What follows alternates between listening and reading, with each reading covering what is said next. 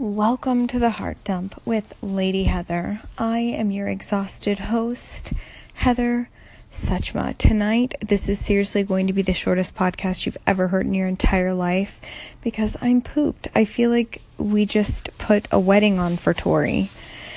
It was so wonderful and so much fun and such a beautiful day. Tori was so sweet and so thankful, and it was an amazing party. I have a lot to fill you in on. I love you guys.